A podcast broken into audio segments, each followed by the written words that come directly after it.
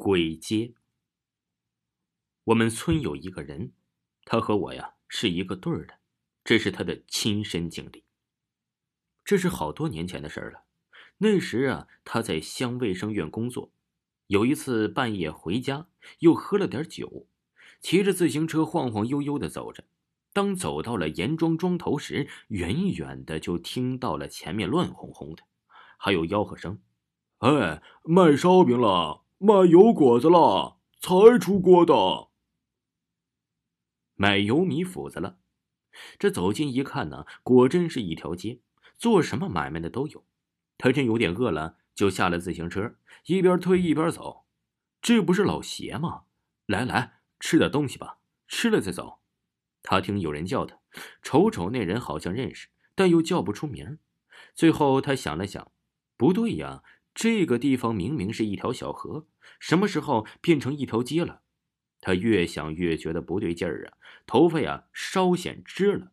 这时候，那个好像和他很熟的人过来拉他，他一下子挣开了，骑上自行车，头也不回的跑了。第二天呢，他讲给别人听，有人说那是鬼市，也有其他人都碰到过。你要过去了，就会被鬼拉到河里去了，吊死鬼。过去啊，我们村里有一个人赶集回来，路过了一片田野，这田地里呀，高粱都一人多深了。正值晌午，周围静悄悄的，他一个人走着。我们那里呀有句话叫“晌午头，鬼露头”。他正往前走，突然听到高粱地里传来了女人的哭声。他拔开了高粱杆，循着声音找去。走近一看，是个女的，正坐在一个老坟前，穿着一身白，披散着头发，头啊一直低着，看上去很漂亮的样子。他以为啊，我们是一个村的，就上去劝：“别哭了，你看这野地里没有人，你要是碰上坏人怎么办呢？咱们一块回家吧。”连说了几声，那女人就是不抬头，还是一直的哭。他急了，就用手拉了那女人的衣服一下，只见那女人慢慢的转过了脸。我们村的那个人呢，他正好和他来了个脸对脸，嘿呀，当时就没气儿了。那女人的小脸只有两指宽，什么颜色都有，脖子里啊出了一道勒痕，还带着披毛绳，舌头吐出二尺多长。最后听老人讲，那个坟里就埋着一个上吊死的年轻女子。鬼林赵，河南温县有个村子叫鬼林赵，当初啊也是只叫做林赵。九五年，我在温县打工的时候，听当地人讲了这样一个故事，说以前呢，当地有个人，有一天早上起来特别的早，不知道是出去办点事儿，还是锻炼身体。这时天还没有亮，他一个人走着，远远的听到了前面有吆喝声，再走近了，仔细一瞧，原来是一条街，街两边呢都是一些做买卖的人，他们都是卖菜的。什么卖葱的、卖蒜的、卖姜的、卖黄瓜的，他就有点纳闷了。这里原先没有街呀，于是便走上前问他们：“你们怎么起来这么早来卖菜呀？”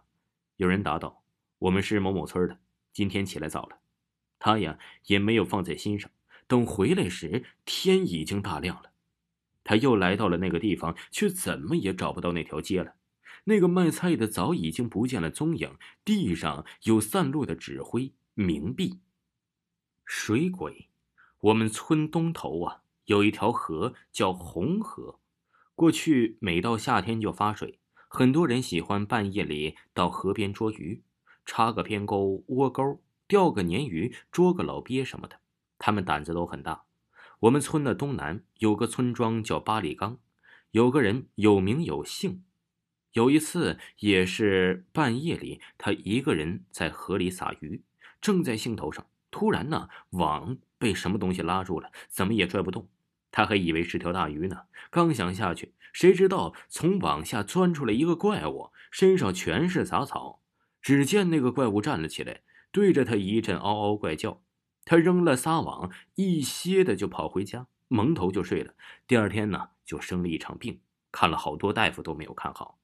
一天晚上，村里有个人去看他，对他说：“那天夜里是我呀，给你开了个玩笑，想吓吓你，以为你胆子大，真是对不住了。